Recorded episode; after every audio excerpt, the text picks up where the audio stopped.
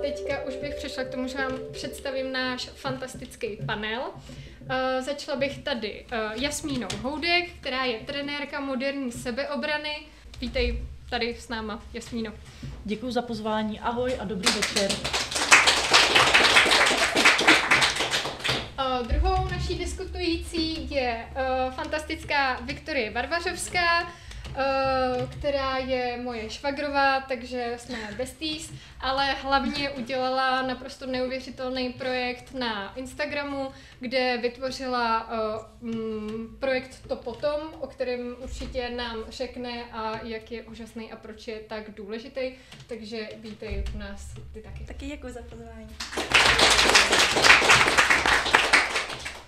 Třetí diskutující tady máme Irenu Hůlovou z Amnesty International. Amnesty International určitě všichni znáte. Irena je tady s náma z toho důvodu, že Amnesty se nyní věnuje kampani Chce to souhlas. A já se moc těším, až nám řekneš, jak uh, úžasná ta kampaň bude a co všechno tady v naší zemi změní. Takže uh, to je Irena Hůlová. Dobrý den. A ještě představím sebe, já se jmenuji Petra Kalenská, spolu založila jsem Mnoho světů v Jelemnici, Uh, takže tady fungujeme nějak už od roku 2014 a děláme lidskoprávní témata, stavíme mokřady, děláme přednášky, podcasty, workshopy a povídáme si třeba o lidských právech, jako dneska o právech žen a násilí na ženách.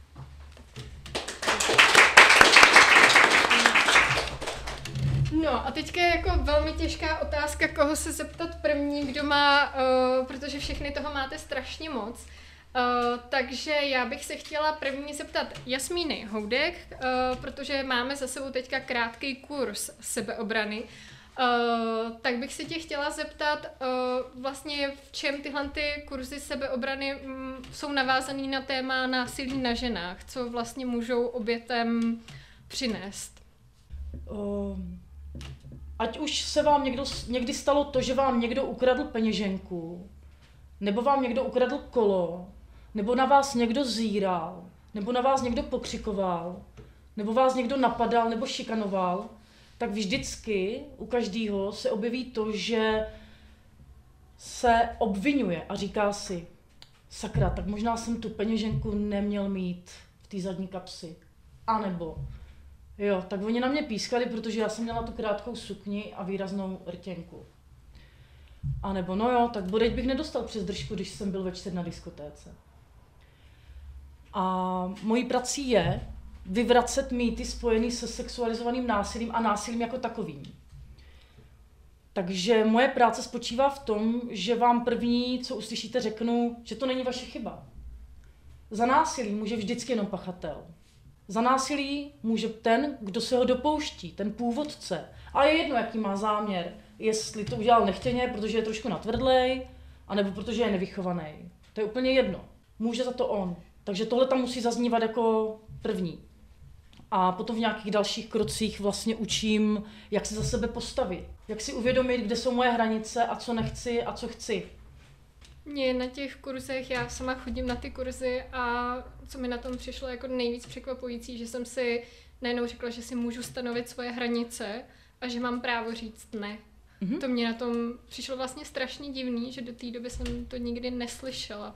Takže uh, já strašně moc děkuju za, za tyhle ty kurzy a přijdou mi úplně jako převratný v tomhle. Uh, tak se chci zeptat, jestli jste se někdy na těch kurzech setkali uh, s člověkem, který vám řekl, jo, taky jsem zažila znásilnění, taky jsem tohle, nebo jestli jako se třeba sesypal na těch kurzech. Často slyšíme opravdu jako těžký příběhy, protože my vlastně na těch našich kurzech vytváříme bezpečný prostředí tam ten prostor na to svěřit se a po, promluvit o tom, co se vám stalo, totiž je. A často se stává, že u nás na těch kurzech ty lidi o tom promluví vůbec poprvé. A tak je to možná tím, že my, instruktoři a instruktorky, mluvíme o tom, co se stalo nám, že jdeme příkladem. My máme v týmu asi 20 lidí. A každý ten instruktor nebo instruktorka za sebou má něco špatného. Uh, jsou tam různý přepadení, které se mi jim v minulosti stalo. Uholek, často sexuální obtěžování. A já mám třeba za sebou sexuální násilí. Já jsem ve 14 letech byla znásilněná. A to mě vlastně dlouhou velikánskou oklikou přivedlo k sebeobraně. Protože já jsem prožila trauma, obrovský trauma a stejně jako většina obětí, já jsem mlčela a nikomu jsem to tenkrát neřekla. A snažila jsem se to vyřešit různými způsoby. Zkoušela jsem třeba fetovat. Ne, ne nepomohlo. Stejně tam to trauma pořád bylo a pořád to strašně bolelo. Zkoušela jsem dělat bojové sporty, tvrdý bojový sporty. Dělala jsem box, dělala jsem tajský box, dělala jsem MMA. Ale i navzdory tomu, že jsem dokázala dát silnou ránu, tak jsem stejně nevěděla, jak reagovat, když je na mě hnusný můj tehdejší partner, který jako měl sklony k násilí. Nevěděla jsem, co dělat, když na mě hvízdají chlapy v létě, když mám na sobě minišaty. A ty odpovědi mi dala až naše sebeobrana. Protože tam jsem zjistila, kde vlastně násilí vzniká, kdo se ho dopouští a co vám to může způsobit. Takže já jdu vlastně příkladem a na těch kurzech eh, na všech jako workshopech, kurzech a diskuzích, třeba i jako je tahle, eh, vyprávím ten svůj příběh, protože za prvé to trauma mám vyřešený a za druhé si myslím, že by to nemělo být tajemství. Prostě musíme o tom mluvit, musíme to říkat, protože to je vlastně každodenní realita a co je vlastně trošku smutná realita je, že pravděpodobnost, že ten zážitek, který mám já, má víc žen v této místnosti, je opravdu obrovská. Já strašně moc děkuji za, za tohle sdílení. Myslím si, že uh, začít o tom mluvit je ta první věc, co můžeme udělat, aby se ta situace trochu změnila. Uh, ty jsi teďka mluvila o tom, že, že to nejspíš se týká mnohem více žen, tak já bych si chtěla zeptat uh, Ireny, uh, jestli by nám mohla říct, jak jako běžný to násilí je, jaký jsou, jako, mm-hmm. jak často se to vlastně stává? Hrozně často. Já, když jsem se tady tak jako zhruba podívala do té místnosti, tak zhruba dvě ženy tady zažily nebo zažijí znásilnění za svůj život a zhruba šest žen zažilo nějakou formu buď to domácího nebo sexualizovaného násilí nebo zažije e, během jejich života. Což v praxi to znamená, že e, v České republice, ale i na světě ty čísla jsou ku podivu stejný. E, zhruba každá třetí žena se setká s nějakou formou sexualizovaného nebo domácího násilí a každá desátá žena zažije znásilnění. Je to prostě obrovský problém a já uh, už tohle tématu se věnuju teďka nějakou dobu a vždycky prostě, když mluvím s těma lidma a když mi někdo řekne, ale já nikoho neznám, prostě v mém okolí se to nikomu nestalo, nebo mně se to nestalo, tak říkám, tak se zeptejte. Protože opravdu věřím tomu a statisticky to tak taky vychází, že každý někoho známe. I kdyby vy jste, s tím přímo neměli osobně zkušenost, tak někdo u vás v rodině nebo někdo ve škole nebo kamarádi, kamarádky se s tím setkali eh, prostě stoprocentně. Eh, v Česku se stane 12 000 znásilnění ročně odhadem, což znamená každý den zhruba 34 znásilnění. A ač je to nesmírně rozšířený trestný čin, tak pouze 5% eh, z těch 12 tisíc je nahlášeno na policii. To je okolo 600 případů. Takže těch 34 znásilnění, které se každý den stanou, tak pouze jedno nebo dvě jsou nahlášeny na policii. A to, že ještě byly nahlášeny na policii, tak vůbec neznamená, že by pak došlo opravdu k odsouzení, že by to bylo prošetřeno, že by se vůbec zahájilo to trestní řízení. To, k soudu se dostane zhruba polovina těch případů, takže k soudu se dostane zhruba 300, pak eh, s tím, že se to prokáže a dojde k odsouzení pachatele je znova půlka, takže okolo 150 a půlka z těchto odsouzených pak dostane podmínku za ten trestný čin. Takže u nás zhruba 75 pachatelů jde do vězení ročně a 75 pachatelů odchází s podmínkou. Z těch 12 tisíc znásilnění, které se uh, stávají uh, podle výzkumu. Tady uh, bych se teďka chtěla zeptat, uh, Viktorie, ty máš uh, skvělý uh, vlastně projekt, mohla bys si nám, nás teďka s ním trošku seznámit? Mm-hmm se budu snažit mluvit na tebe a zároveň do mikrofonu. Ale uh, ten projekt teda uh, spočívá v tom, že nám lidi zasílají anonymní výpovědi, uh, kdy jako zažili nějaký to sexuální násilí a mluví tam hlavně o těch následcích, takže uh, to, co vlastně potom. A většinou to právě jsou jako různé uh, duševní problémy, psychické a potom tam hlavně i popisují tu cestu, jakou oni musí podstoupit, aby vyhledali tu odbornou pomoc, která je jakoby hrozně dlouhá a hrozně eh, komplikovaná a my se tím snažíme vlastně upozornit na to, že Uh, tohle je jako hrozně velký problém, protože jak víme teda, tak se to týká strašně moc lidí, ale jako neumíme s tím nakládat jako společnost. No a mohla bys teda potvrdit, že uh, ty ženy, co vám píšou, což hádám, že jsou především ženy, jak často říkají, že se obrátili na, na pomoc? Nebo jestli to nikdy nahlásili pak? No, teda uh, setkala jsem se s tím. Takhle, máme asi 450 příběhů a nahlásili to třeba tři z nich uh, s tím, že jako tam popisují ten hrozný strach z toho odsouzení, potom teda ještě vlastně, aby to vůbec nahlásili té policii nebo vyhledali, vyhledali tu odbornou pomoc, tak uh, se třeba svěří někomu v rodině nebo, nebo nějaké kamarádce, kamarádovi a většinou se teda setkají s tím, že jim jako nevěří nebo to jako hrozně bagatelizujou a potom je jako hrozně těžký vyhledat tu odbornou pomoc, no, když jakoby si myslím, že to teda vlastně nic nebylo. Uh, jo, tak eh, tady bych se chtěla zeptat tebe, Jasmíno, co si myslíš, že tobě by pomohlo uh, po tom, co se ti stalo to znásilnění, jak, jak by se s tím dokázala vyrovnat? Co by si vlastně od svého okolí chtěla, aby, aby se stalo? Tak mě by pomohla osvěta. Vlastně to, jak je to docela dnes, o, protože já jsem optimistka a já to vidím tak, že ta doba je mnohem lepší než tenkrát, když mě bylo 14. Protože mě bylo 14 před 20 lety. A dneska je to opravdu jiný. Protože to mě trvalo docela dlouho, než jsem to jako znásilněním nazvala. Mi to nedocházelo, že vlastně matčin bývalý přítel mě znásilnil, když jsem byla u něj doma. Poté, co už spolu nebyli partneři, protože on měl svoje děti a já jsem se s nima dál chtěla stýkat a jela jsem tam a takhle se to stalo. A já jsem si vlastně uvědomila až někdy pff, hodně, hodně pozdě, že to je znásilnění. A to bylo přece jasný. To byl dospělý muž, já jsem byla dítě.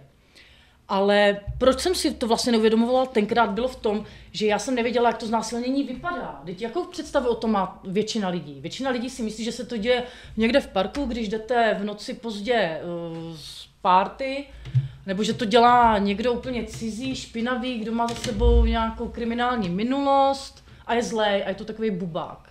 No to vůbec. To nám většinou dělají lidi, který dobře známe a který máme rádi.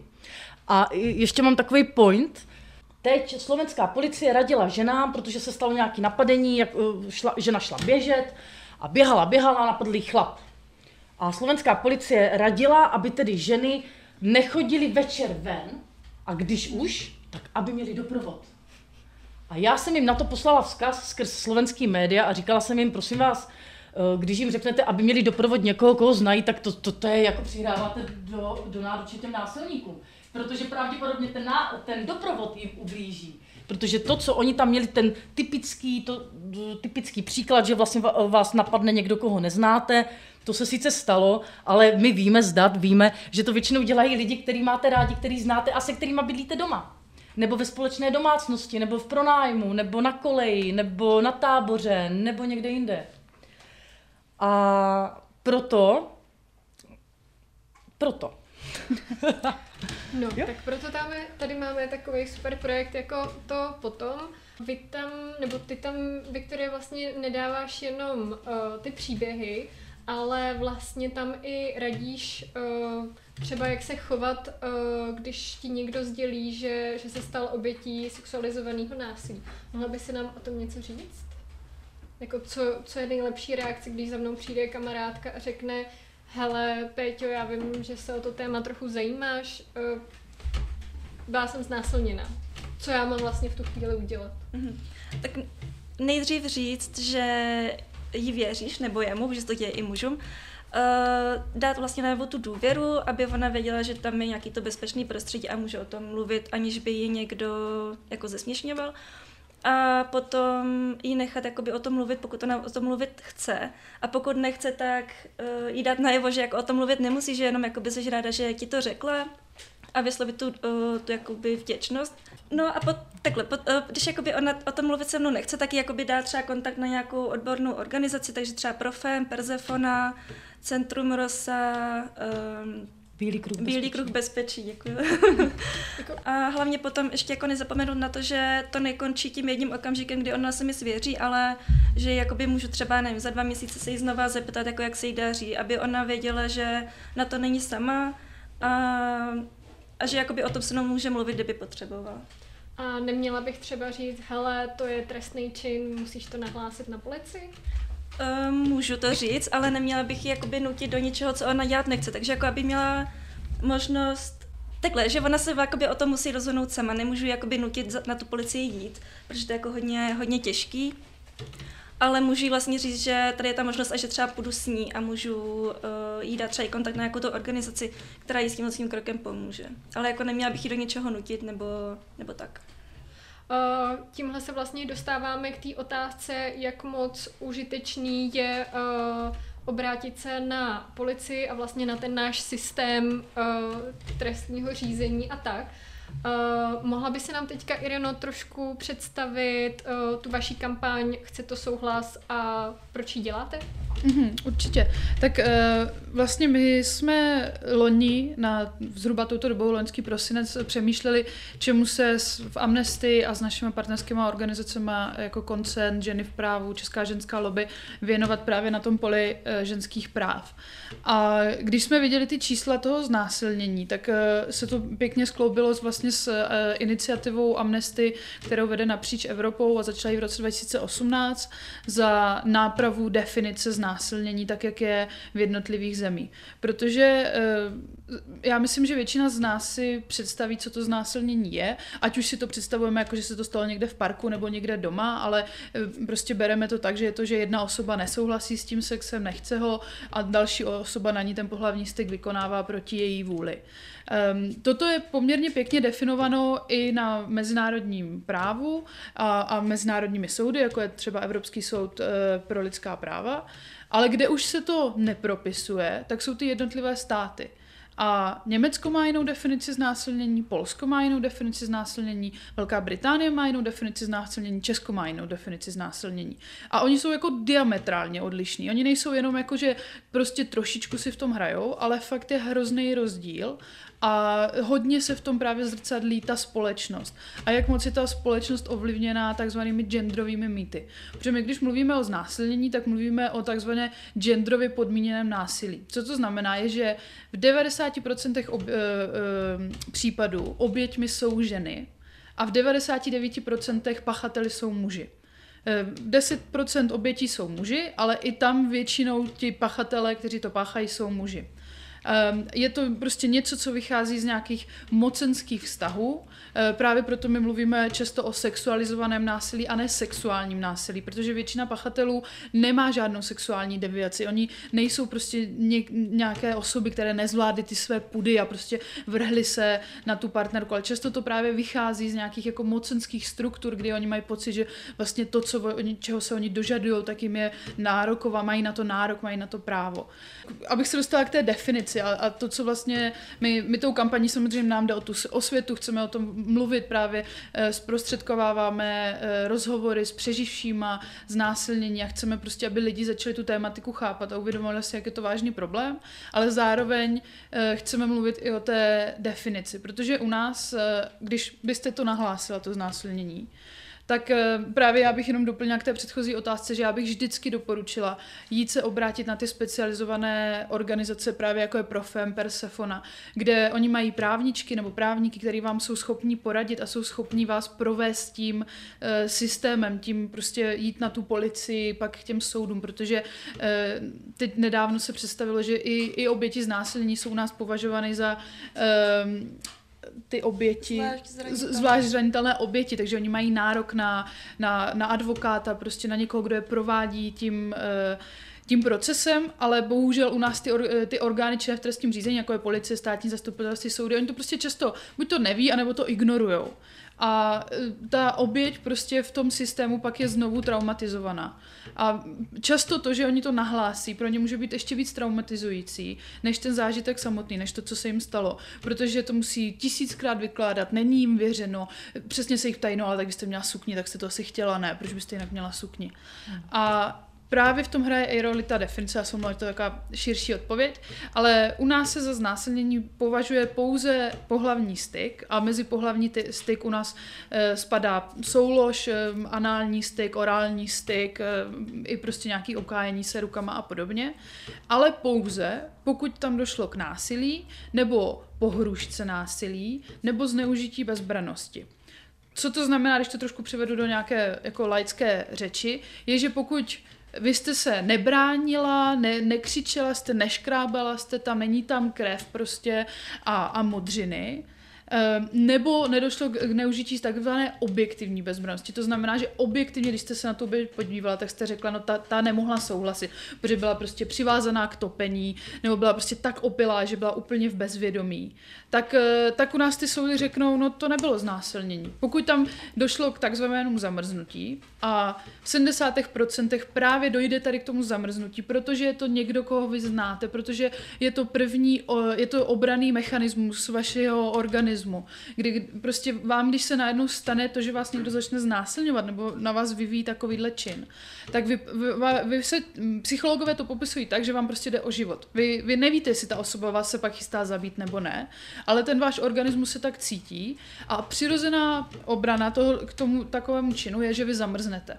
No a u nás prostě ten, ten systém řekne, no tak když ona zamrzla, tak to si chtěla. Že jo, ona prostě neřekla ne, nebo řekla jen tak jako jednou ne a to není dost prostě, protože kdyby to nechtěla, tak by se přece bránila. A úplně to jako ignoruje, ale tu praxi, jako to ignoruje to, že takhle to znásilnění se neděje v parku. To znásilnění, jak říkala Jasmina, se většinou děje u někoho doma. Je to váš odčím, je to váš přítel, někdo, u koho jste třeba mysleli, že jste absolutně v bezpečí.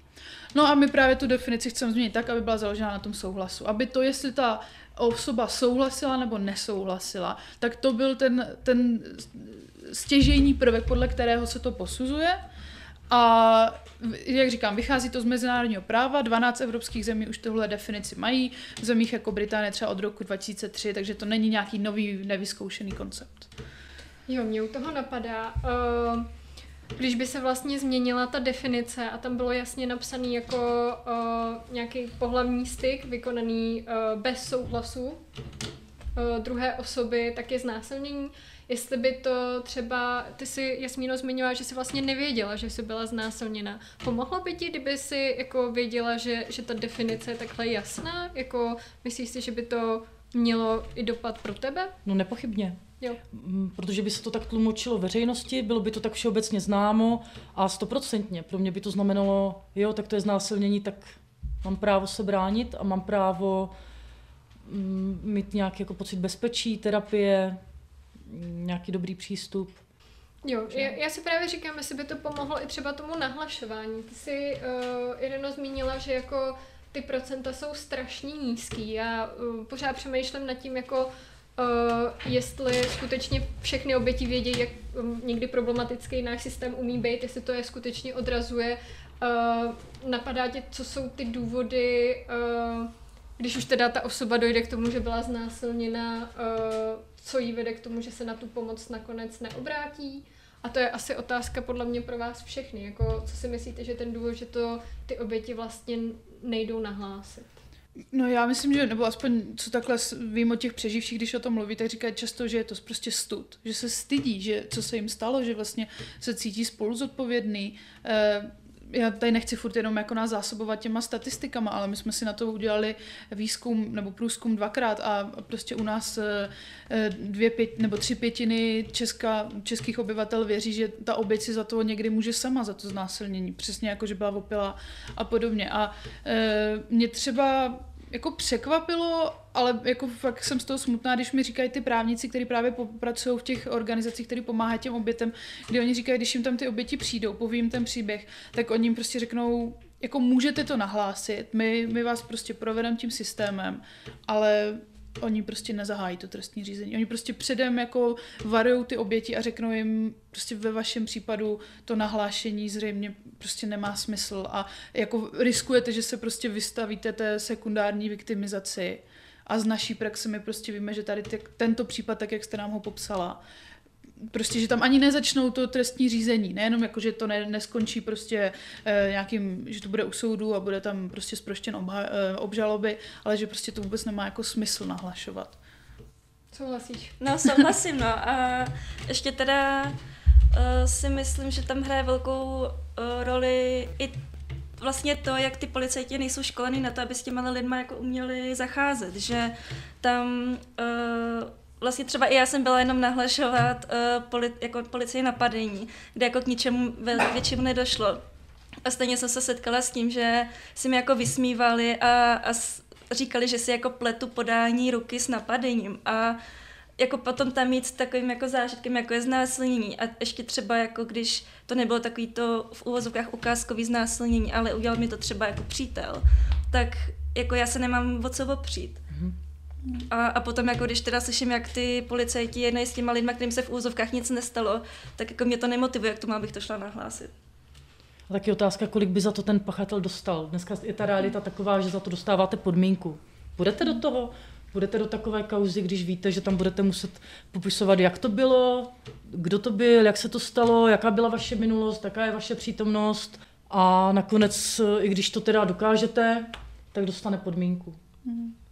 Já teda jenom, aby jsme nebyli jako depresní, a kdyby si to někdo poslouchal pak jako podcast, tak aby jsme je tady jako neodrazovali. Jako určitě má smysl to nahlásit, jako jít se poradit fakt do těch organizací mm-hmm. a jako od těch lidí, co, se, co jsou ti advokáti, tak oni, oni vždycky říkají, prostě záleží na koho narazíte. Jsou mm. dobří policisté, policistky, dobří soudci, soudkyně ale je to prostě o, o štěstí.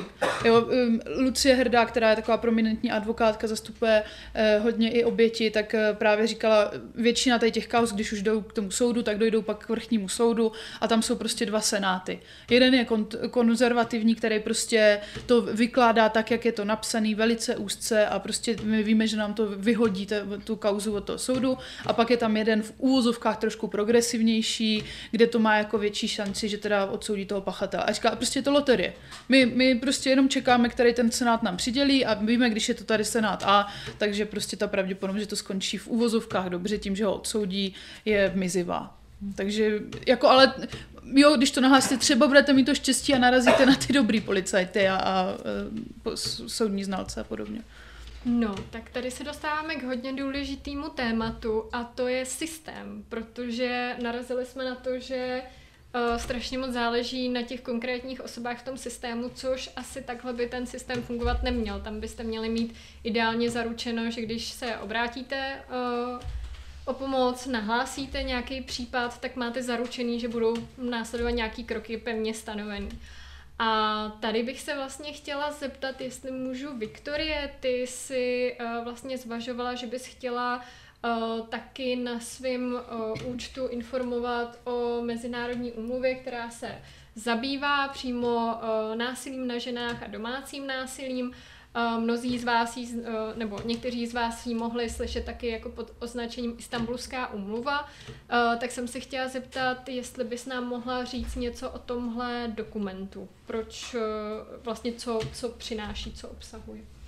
Uh, tak ona prvně uh, mluví, nebo takhle definuje to domácí a sexuální, nebo sexualizované násilí jako genderově podmíněné, což už říkala Irena, že je vlastně to, že se to děje určité skupině lidí kvůli tomu, že je jako žena teda. A to podle mě jakoby hrozně důležité, že to tam jakoby píšou, protože tam to podle mě jako všechno začíná, že je tam to nerovné postavení jako těch žen a těch mužů a ty, ty ženy jsou jakoby teda v uvozkách oslebenější pozici a ty muži jsou teda taky ty, že si myslí, že na to mají právo a, a že jsou ty silnější a i ten systém jim jako dost nahrává. A za druhý teda my teda nemáme ještě ratifikovanou a pochybuju, že v příštích čtyřech letech se to stane, ale to neznamená, že se máme přestat snažit, uh, jenom se musíme snažit víc. Uh, ale tam jde o to, že takhle, ta, ta istambulská umluva uh, dává najevo, že to břímě který teďka nesou ty ne, jako nevládní organizace, jako je třeba Profem nebo Persefona, anebo Bílý kruh bezpečí, že by to měl nést stát. Že to jakoby nemá stát jenom na těch uh, nevládních organizacích, ale je to povinnost státu, aby jako poskytnul tu ochranu a tu podporu těch obětí. Třeba příklad, jeden za všechny asilový domy, tak my máme prostě jeden jenom v Praze a jeden v Brně a těch lůžek tam je, já nevím, jako 100 ale kolik je těch obětí toho sexuálního a domácího násilí, že jo? Takže mm, tohle by ta istambulská umluva řešila a taky uh, tam ještě potom vyvíjí tlak na to, aby to jakoby nebylo akceptovatelný v té společnosti, aby ta společnost uh, jako taková jakoby tolero, netolerovala tohle ty druhy násilí. Jo, vlastně jak jsme tady narazili s Jasmínou, že by jí pomohla osvěta, tak uh, vlastně ten dokument asi říká tomu státu prostě tohle všechno musíte dělat a nemůžeme tady narážet na ty jednotlivé problémy selhání toho, toho systému. Uh, já bych ještě jenom ráda jo. dodala, že to není, že ono se to často bere. A bylo to třeba i jakoby, uh, viděli jsme to u toho Dominika Ferryho nebo i taka u toho pana psychiatra Cimického, uh, se to většinou bere jako nějaký selhání nějakého jednotlivce, ale my už jakoby nevnímáme potom, že to je jakoby selhání celého toho systému. No. No já teď přemýšlím, kterýmu z těch selhání se budem dál věnovat. Tak mě uh, hodně zajímá vlastně to téma té osvěty, protože já se vyskytuju v nějaký bublině a tam vlastně to téma sexualizovaného násilí už je docela známý, uh, takže tam už nepadají různý uh, předsudky a stereotypy. A mě vždycky jako fascinuje, když se bavím s někým mimo tu mojí bublinu a pak najednou třeba slyším, že uh, prostě jak jsi zmiňovala ty, že jakmile uh, žena se vyzývavě oblíkne, mm-hmm. tak vlastně uh, nemůže se divit, že byla napadená, protože vlastně byla vyzývavá. A já si vždycky říkám, jestli to jako to, že se hezky oblíkne nějaký blanketní šek, že mám zájem o sex s kýmkoliv, kdekoliv. A, a teď jako vlastně jsem k dispozici. Takže by mě zajímaly vlastně ty stereotypy, jestli vás napadá, co jsou jako ty nejčastější předsudky, se kterými se jako potkáváte a který, který byste chtěli říct, že vlastně fakt neplatí? Tak v mojí praxi je to často o tom, že nám společnost radí, že když se nám něco stane, když na nás třeba jedeme třeba MHDčkem a někdo nás začne osahávat v rozkroku nebo na, má na nás oplzlé narážky, nebo se nám to stane někde na pracovišti, že jsme terčem nějakého sexistického vtipu, nebo nějakých nevyžádaných dotyků, tak nám společnost radí, no tak mu máš dát facku. Nebo kopnout do koury. No. A proč to vlastně není možný? Protože když jste někde, já nevím, na firemním večírku, na rodinné oslavě, a tam je nějaký strejda, nebo šéf, nebo kolega, který vás začne takhle, můžu? Jo, teď sám na Petru se svolením s koncentem. A začne vás poplácávat a říkávat, eh, říkat vám, že jste ale pěkná holka, že z vás pěkná ženská, tak takovýmu člověku, který ho potkáte druhý den a nejspíš zase další Vánoce, tak takovému člověku nedáte ráno, protože jsou tam nějaké sociální vazby. A hlavně by to tu situaci nejspíš ani nevyřešilo. Takže jako kopnout někoho do koulí nebo dát mu facku prostě nejde. Z různých jako důvodů. Takže s tímto se setkáváme velice často, že vlastně musíme vyvracet to, že fyzická sebeobrana v těchto případech, jako je sexuální obtěžování a sexualizované násilí, nefunguje. Ta sebeobrana musí zač- začít jako dávno předtím, než se vás ten člověk dotýká, protože i takový znásilnění, který vám způsobí někdo, koho znáte, nezačne ten den. Nezačne ten den, kdy vás znásilnil. Ten člověk testuje vaše hranice. Protože každý takový útok je naplánovaný.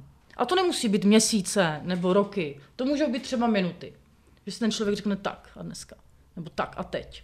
A zkouší to různě, může to být třeba tím, že právě jako vám da, bude dávat při tom, co vám vysvětluje něco v práci, ruku kolem ramen. A teď on vidí, že vám se to moc nelíbí, že, ne, že se jako neohradíte, a tak příště tu ruku posunu zase, zase trošku níž. Jo, a ještě níž. Cítíš to? Jo? Líbí se ti to? Co? Tak.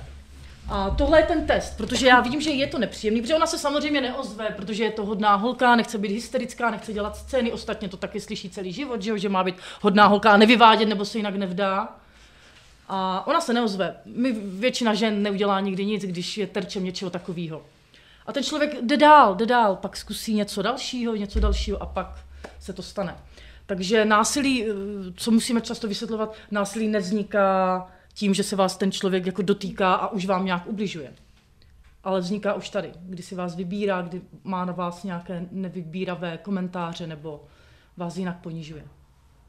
já ti strašně moc děkuji za tuhle tu část. Mně totiž přijde uh, jako asi nejškodlivější v tomhle tématu uh, říkat, jako, že hodn, holky mají být hodný, nebo ten koncept hodný holky. Mm-hmm. Protože si říkám, to je přesně ten nástroj, který nám říká mlč nech si to líbit a hlavně neděj vlny, protože uh, máš být přece ta poslušná holka. Takže za mě jako ta otázka vzdělávání v tomhle tématu je strašně důležitá a proto mi přišlo extrémně smutný, když vlastně, když se diskutovala ta istambulská umluva, tak nejčastější problém měli ty odpůrci právě uh, s článkem 14, který jsem uh, měl věnovat vzdělávání na školách.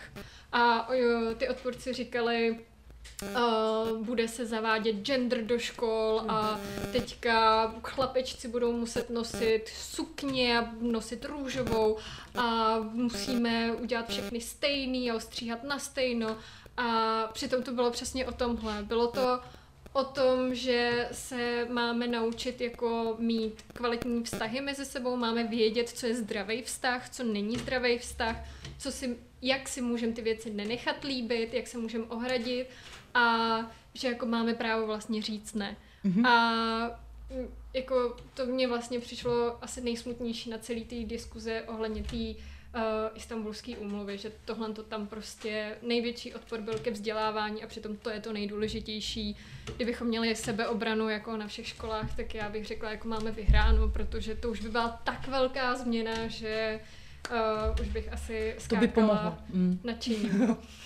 A já a... mám ještě jeden bod, můžu? Jo. A pak už budu mlčet, nechám prostor ostatní. uh, já chci ještě říct, že klidně buďte hodný.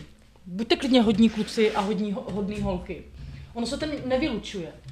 Uh, není to o tom, aby se z vás teď stala jako ostrá, prostě přísná, trošku jako třeba vulgární Jasmína. To vůbec. Vy buďte pořád sami sebou. Jenom jde o to, abyste řekli ne, když se vám něco nelíbí. Vy můžete být pořád v pohodě, lidi. Klidně i introverti. Jo. Ale v momentu, kdy někdo překročí ty vaše hranice, ne. tak aby... Jo, tady myslím, že se dostáváme docela k tomu tématu, co už zmínila Viktorie, a to byl vlastně případ Ferryho a teďka psychiatra Cimického a tam většinou padá vlastně strašný překvapení veřejnosti, že nikdo nic neřešil a najednou se ozve tolik lidí najednou. Mohla bys nám k tomu říct vlastně, jak tohle vzniká, proč se třeba ty oběti ozývají najednou? Uh, tak za prvý, většinou tam je ten argument, jako tak proč se ozývá až teďka, prostě před volbama mm-hmm. uh, po 20 letech, že jo, tak to je hlavně o tom teda, jak už říkala Jasmíne, že jakoby uh, ty oběti často jako nedostanou tu odvahu o tom promluvit a dostanou ji třeba až po těch 20 letech. A potom druhý, druhý kritérium jakoby je to, že většinou musí, jak Zaky říkala Jasmina, většinou musí někdo začít. Většinou musí být někdo, kdo to iniciuje, takže jak to je blbej tweet nebo jedna osoba, tak hnedka se jakoby nabalí další.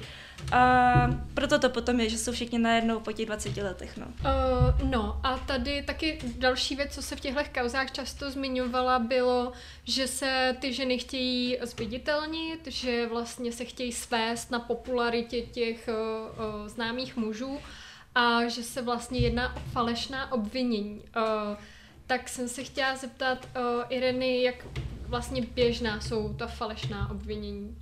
Ne vůbec víc běžná než v ostatní trestné činnosti. Uh, statisticky je to zhruba 6% z těch 5%, které se nahlásí, takže z toho jako celkového činu je to, je to malé číslo, ale prostě děje se to velice málo kde se to děje, tak eh, když už, tak je to většinou u těch rodinných soudů, když se třeba tahají o děti a podobně, tak ano, stává se tam, že tam dojde k tomu křivému obvinění, ale tam prostě jsou velice jako porušený vztahy eh, a je to trestný čin, tak jako cokoliv jiného, tak jako když si někdo vymyslí prostě pojišťovnický podvod a podobně a, a musí se to jako prokázat u, u těch soudů, že opravdu ta osoba si to jako vymyslela a měla tam ten úmysl, že chtěla poškodit tu, tu druhou uh, osobu. A když se podíváte za posledních, myslím, 6 nebo 7 let, kolik bylo odsouzených za křivé obvinění, tak jsou to, myslím, tři případy. Takže jako Stává se to, ale nestává se to víc než u jiné e, kriminální činnosti. Uh, taky jsem se setkala s tím argumentem, že vlastně, když by se změnila ta definice, Uh, tak vlastně stoupne ten počet falešných nahlášení. Uh, tak uh, jestli bys chtěla nějak reagovat na tady to vlastně mm, Jasně, to je prostě argument číslo jedna a my už teď poměrně dlouhou dobu jednáme s politiky o tom, aby vlastně iniciovali tu novelu toho trestního zákonníku a od nich to je podstatě jediný velký protiargument, který převážně chodí od mužů, protože oni se většinou dokážou cítit do té roli právě toho muže, který byl křivě obviněn, ale už se nedokážou vžít do té roli té oběti, protože jako zase statisticky jim to znásilnění prostě nehrozí a oni neví, jaký to je, že, že, jim, že se takového činu bojí, ale oni se bojí toho, že by je někdo křivě eh, obvinil. Eh, nikde na světě, kde tu změ- definici změnili, nedošlo k nárůstu křivých obvinění. Prostě jako nejsou žádné empirické data. Zakládá se to pouze na nějakých subjektivních pocitech lidí, že ježiš, teď to bude jednodušší. E, nebude jednodušší nahlásit e, trestní čin, bude to pořád stejný. E, pořád tam bude stejná ta hranice po to, aby se zahájilo trestní řízení, budou tam muset být důkazy a podobně. Takže jenom to, že já bych jako přišla na policejní stanici a řekla, tady prostě osoba XY mě znásilnila, tak to neznamená, a, a i kdyby ta definice byla, že já jsem řekla, já jsem nesouhlasila a oni mě znásilnili, tak to ne, nestačí k tomu, aby začalo trestní řízení. Eh, a je jedno, jak ta definice bude napsaná, jestli bude jenom na souhlasu nebo bude s násilím. Takže ten, ten argument se prostě nezakládá na těch faktech. Eh, a, a bohužel je to ale něco, co já si myslím, že já, já doufám, že nastupující vláda představí tu novelu a, a vypadá to poměrně pozitivně. Oni na to slyší a chtějí eh, pracovat na té problematice sexualizovaného násilí, ale já se právě bojím o to, jak bude napsaná ta novela. A bojíme se právě o to, aby nebyla jenom podstatě kosmetická úprava, která ale jako v reálu nepovede k tomu, že se opravdu budou odsuzovat ty případy, kde došlo k tomu zamrznutí, které je ale prokázané zamrznutí. Prostě e, jsou metody, které ty soudy a soudní znalci mohou použít, na základě kterých oni můžou vyhodnotit, co se jako stalo a jestli je to, to co ta oběť říká, pravda nebo není. A už i dnes jsou případy znásilnění, kde prostě nejsou žádné viditelné známky násilí, nejsou tam žádné modřiny, netekla tam krev.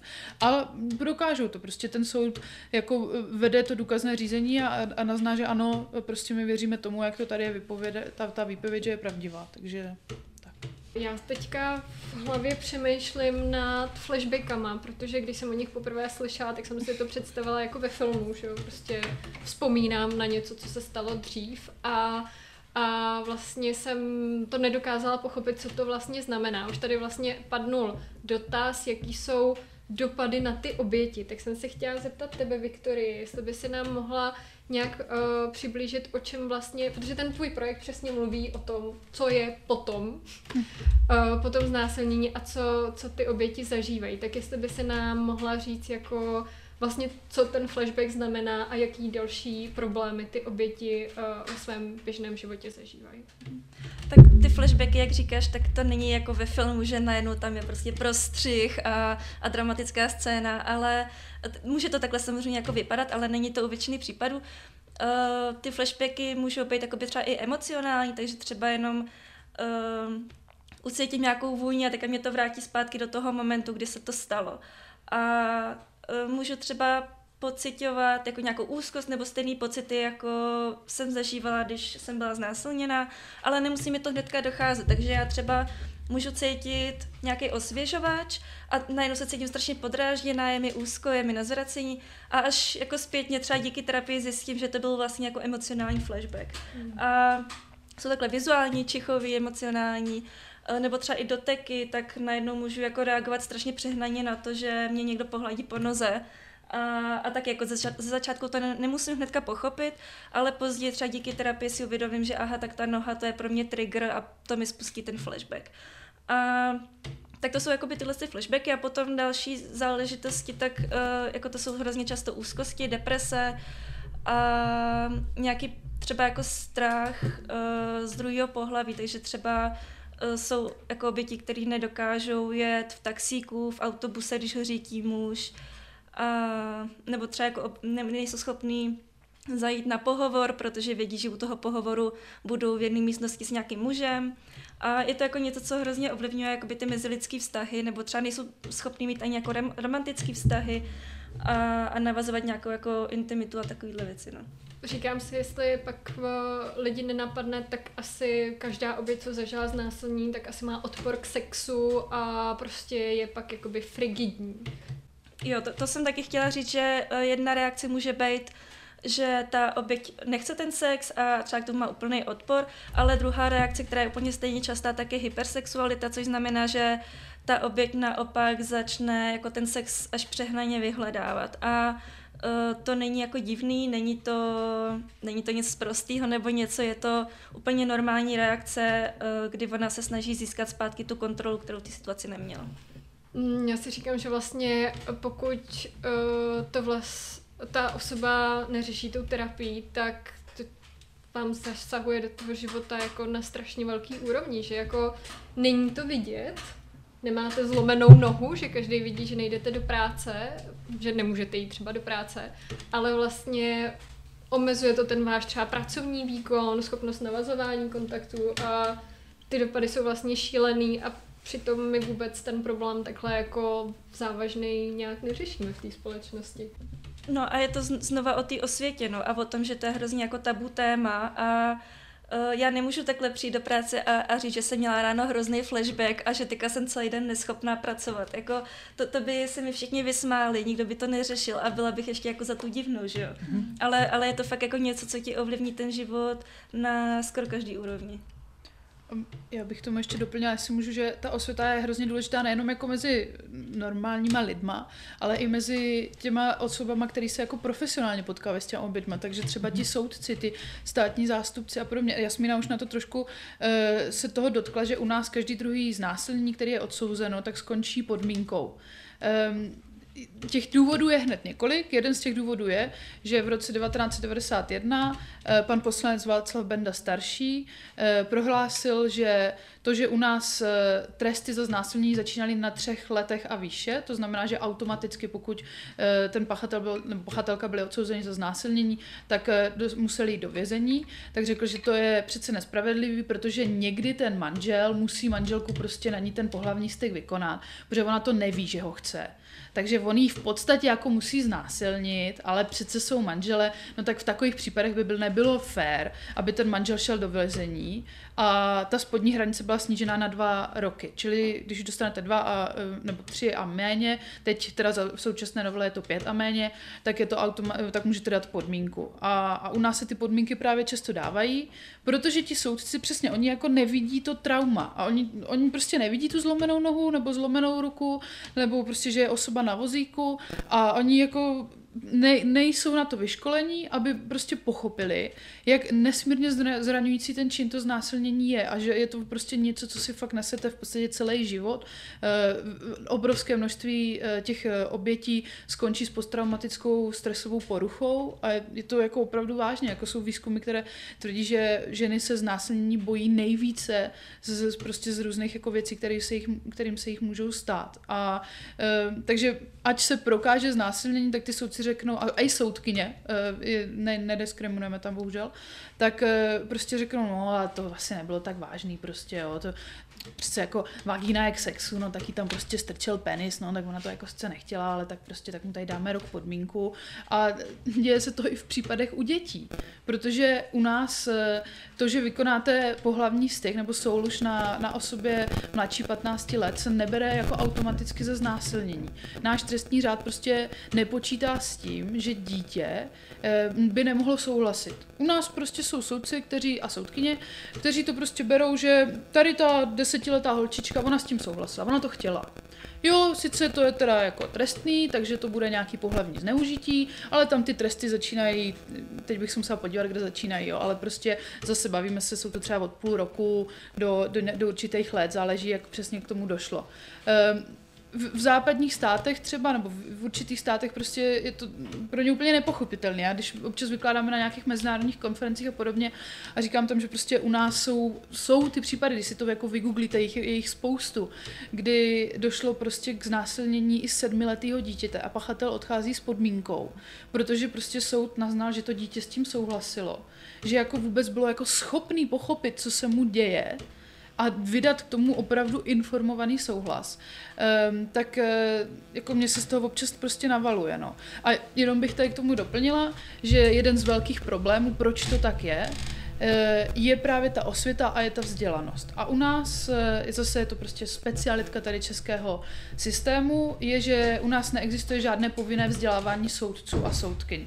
U nás, jak se prostě jednou stanete soudcem nebo soudkyní, tak eh, jste prostě páni a vše vědí a vše, máte veškerou znalost. A nemusíte se vzdělávat, nebo lépe řečeno je to na vás, je na vašem svědomí, jestli se budete vzdělávat nebo nebudete. A takže jsou u nás soudci, uh, mi bylo řečeno, kteří prostě se kvalifikovali v 60. letech a od té doby na žádném vzdělávacím kurzu nebyli. Um, a prostě, takže oni jsou pak schopni prostě uh, prohlašovat nejrůznější věci u těch soudů o tom, jak no, ona to asi prostě chtěla a je vlastně tady to 13-letý dítě prostě s tím souhlasilo.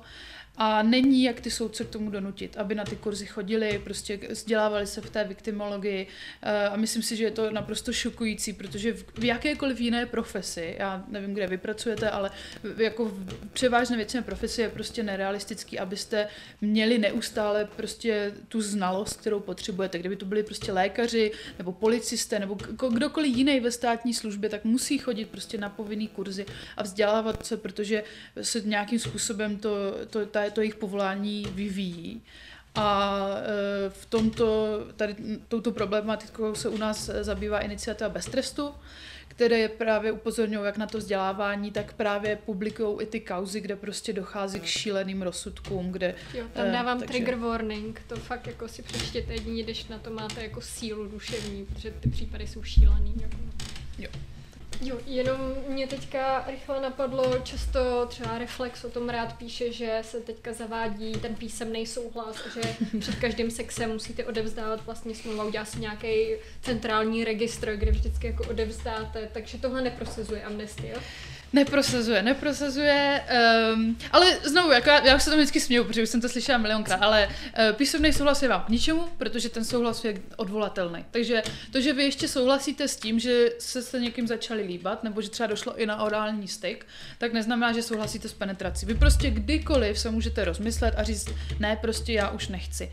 Uh, tady rovnou jako zmíním ten souhlas, ten koncept právě někdo vždycky jako, ježiš, a, a co prostě, jo. Já jsem jednou teď nebudu říkat, kdo to byl, protože to by vás úplně uvedlo do deprese, ale jednou jsme právě se tady bavili o téhle tématice a ta osoba říká, no ale jak mám jako poznat, že ta osoba prostě to nechce? A měl takový jako strach, jak, jak mám poznat, že moje sekretářka se mnou nechce spát.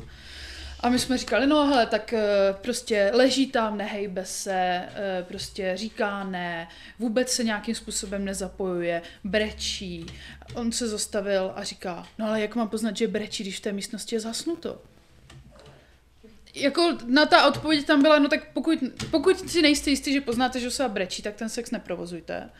Um, ale prostě ten, ten souhlas by měl, vy, já myslím, že každý jako poznáme, když někdo souhlasí, když se prostě někoho zeptáte, dáš si pivo, tak ta osoba může prostě jenom pokejvat, nebo říct jo, nebo prostě, že řekne jo, prostě něco, tak, eh, tak vy jste jako schopní. A ten sex je prostě dost podobný v tomhle, nebo ten pohlavní styk je v tomhle dost podobný. Prostě ta osoba je jako nadšená, zapojuje se do toho, nebrečí, eh, neříká ne prostě. Eh, a takže ten souhlas může být jak verbální, tak ne, ne nonverbální prostě. Jo. Vychází to často z té situace a já myslím, že doufám, že většina z nás má prostě naprosto normální e, sexuální život, kdy tady tohle je pro nás úplně běžný a jako jsme schopní to posoudit a, a víme a nemusíme se toho jako bát, že prostě ty osoby se jako najednou bojí vozvat a že vlastně veškerý ten sex, který jste doposavat měli, tak on vlastně vás, jako by vás mohli za něj nahlásit. A naopak já jsem se teda tady, když o tom takhle hodně mluvím, u svých e, převážně kamarádů můžu setkat s tím, že oni teď jako když si to poslechnou a vlastně jako zjistí, jak, jak mm, to probíhá, tak zpětně jako spátrají v té uh, své hlavě a říkají, jo, jako nejsem si jistý, mm-hmm. že jsem vždycky fakt měl sex, kde to ta holka chtěla. Nebo partner prostě. Jo, že si říkají, a dokonce jsem měla jednou kamaráda, který říkal, já jsem, já jsem prostě jako Vím, že to ta jedna holka, ona to asi nechtěla, ale mě prostě bylo blbý přestat. Mě bylo mm-hmm. jako blbý se zastavit a jako zeptat se, jestli to chce. Já jsem si připadala, že jsem ten chlap, který to prostě musí chtít. A proto je hrozně důležitý o tom mluvit. protože všichni, prostě nebát se ozvat. A jak, jak prostě v obě strany, to je jedno, jestli jsou to dvě holky, dva kluci nebo kluk, holka prostě, ale v oba, aby jako, když si nejste prostě jistí, nebo tak víc. se zeptat. Přesně tak, teď jsem to chtěla říct, když nevíš, tak se zeptej. To bychom mohli i nějaký song možná vymyslet, jako, jako úderný. Mhm, vytleskávat. Jo. Můžeme to vymyslet po diskuzi, protože teď se to ještě pořád natáčí a nikdo nezaručuje, že to, co vymyslíme, bude dobrý. Ale ještě k tomu, co ty jsi říkala, že vlastně ten člověk m, není schopný jako odpovědět, není schopný říct, ne, já to teď nechci. A to je většinou. Uh, takže není to o tom, aby my holky jsme se teď teda naučili sebeobranu a vymezovat si ty hranice, ale na první straně by se to teda nemělo dít. A pokud se něco takového děje a ty si nevíš, že rady, jest, ne, nejseš se, nejse, nejsi si jistá nebo jistý, jestli někomu neubližuješ, tak se zeptat. Je ti to příjemný? Chceš to? Mám pokračovat? Pokud nezazní jasná odpověď, tak přestaňte. A běžte dělat něco jiného. Běžte hrát třeba šachy. Nebo badminton. Cokoliv. Jenom hlavně nepokračujte v tom, co děláte teď. Protože ano, ten člověk to může zvažovat, může být zamrznutý, Eh, může být eh, prostě rozhozený. A pokud nedává jasnou odpověď, tak prostě přestaňte. Já jsem se taky hodně setkávala v to potom s tím, že uh, pro některé osoby bylo to slovo ne jako ten trigger těch flashbacků. Mm-hmm. Takže někdo má vyloženě i problém jako říct to ne. Mm-hmm. A, a potom je třeba dobrý ještě mít ten, to kódový slovo nebo safe word. Yes. A uh, tak to může třeba okurka. A my víme, že jako máme přestat, no. Takže jo. i tohle je jako dobrý mít, ať už někdo to zažil nebo nezažil. Jo, kdybyste nevěděli, nevzpomněli si na ty otázky, tak v tom hlavně přijde strašně skvělá ta osvětová kampaň zase koncentu. Určitě jste o tom mno, mnozí slyšeli, tak ty mají taky jako skvělý informace ohledně sexu, jak se ptát na ten souhlas, co je v pohodě, co není v pohodě a tak dále. Takže tam taky můžete najít spoustu rad a musím říct, že jako já, když jsem začala přemýšlet nad, nad tím souhlasem, tak ze začátku jsem si taky říkala, ale přece když jsem jako uh, v té super chvíli, tak přece nebudu říkat jako chceš se mnou souložit? Jo, to prostě jako totální zabiják, takže to prostě jako jenom takový to líbí se ti to, mm-hmm. nebo mm, mám pokračovat, mám pokračovat mm-hmm. tak to, to prostě jako je v pohodě a funguje to, takže Uh, mně to přišlo taky skvělý. A vlastně Koncent, uh, když to teďka zmiňu, tak dělá zase skvělý školení ohledně sexuální výchovy a to je jako druhá věc, co mi strašně chybí na těch školách, jako bavit se o těch zdravých stazích, uh, jak, jak si vymezit ty hranice, jak třeba odmítnout nějaké jednání, co už není v pohodě, protože jsem zjistila, že se o tom vlastně vůbec nebavíme. A poprvé jsem se taky o tom bavila až na, na školení koncentu a říkám si, teď ono je vlastně strašně fajn se bavit s cizíma lidma o, o tom, co je normální v sexu, protože my třeba máme jednoho, dva nebo deset partnerů a pak máme porno a to, to není zdravý vztah, jo, to není zdravý sex, takže jako vlastně vidět, co je OK, je, není automatický. Mhm, souhlas. No. Uh, já jsem si tady ještě napsala takovou poznámku, že vlastně pro právníky, jelikož jsem právnička, tak je vždycky strašně těžký jako pochopit ten rozdíl mezi zákonem a praxí. A když jsem třeba spolupracovala s nějakýma ministerstvama, tak tam většinou ty právníci a právničky byly uh, jak byly odtržený od té praxe, tak většinou ten argument byl jako všechno je skvělý, protože my přece máme zákon o obětech trestných mm-hmm. činů. A tam to je všechno napsané, jo. Tam vlastně, když jste oběť, zvlášť zranitelná, tak vlastně ten výslech má být natáčený, nemá se opakovat, máte možnost si vybrat, jestli to budete říkat muži nebo ženě a tak dále. Um, máte tam toho důvěrníka nebo důvěrnici, takže to vlastně všechno skvělý. Ale pak, když jsem jednou přišla jako na policejní stanici a chtěla jsem něco nahlašovat, tak vlastně tam byl takový malý atrium, vstupní místnost, tam sedělo pár lidí, pak byl člověk zatím... Plexisklem někde v buňce? Ještě nebyly plexiskla. a, a říkal... Recepce. Jako. Recepce, jo. jo, přesně, děkuji. A, a tam říkal, no tak s čím jdete? A, a já jsem si říkala, a teď jako bych mu měla začít říkat, co se mi stalo, mm-hmm. jako před těma lidma všema mm-hmm. a on si to jako už bude nahrávat, nebo jako kdy začíná platit ten, ten zákon. Takže v tu dobu ne, takže vy to řeknete jednou, pak, pak tam čekáte x hodin, pak to řeknete znova, pak tomu člověku, který se s váma baví, dojde, aha, tak možná jste zvlášť zranitelná osoba, tak to já musím zavolat experta, kriminologa, tak to si tady ještě počkejte, nikam nechoďte, máte hlad, nejedla jste nic takového. A vlastně jako v praxi to chce strašně velkou citlivost a, a jako ten důraz na to vlastně není. Takže jak je to bagatelizovaný pro, problém, tak vlastně ten zákon je spuštěný strašně pozdě, mi přijde, mm-hmm. že mhm. jako ne, než se k tomu té ochraně dostanete, tak je to vlastně uh, už jste traumatizovaná znova asi desetkrát. Tak, teď jsem si udělala takový hezký monolog. Tak mm-hmm. tady se nás ho, uh, host ptal uh, vlastně, co můžou ostatní udělat, uh, aby pomohli tenhle problém trošku zlepšit a posunout. Tak uh, jestli, Jasmíno, ty se chopíš první odpovědi? Tak ano, sexualizované násilí je problém nás všech a není to jenom věc žen. Není to jenom na tom, abychom to řešili my, ženy, ale do té debaty, do té diskuze, do té změny musí být zapojeni úplně všichni. My třeba máme takový příspěvek na Instagramu, který je jeden z nejoblíbenějších, nejzdílenějších, nejlajkovanějších a v návaznosti na něj vzniklo mnoho článků, protože byl opravdu jako oblíbený. A bylo to vlastně eh, z úst našeho instruktora, jmenovalo se to Manuál pro muže, jak vytvářet bezpečný veřejný prostor i pro ženy. První rada, nezírejte. Co to znamená? To znamená, podívat se je normální, někdo se mi líbí, je to OK, ale prosím vás, pokud uh, se odvracíme nebo se začneme nějak upravovat, dejte ty oči zase pryč. Je slušnost se podívat jinam, když už vás teda jako střetnu pohledem. Podívat se je normální, zírat dlouho ne. Nikdo o to nestojí. Druhá rada, nekomentujte. To, že kolem vás prochází žena, která se vám líbí, víte co, ona si ty šaty a ten make-up nedala kvůli vám.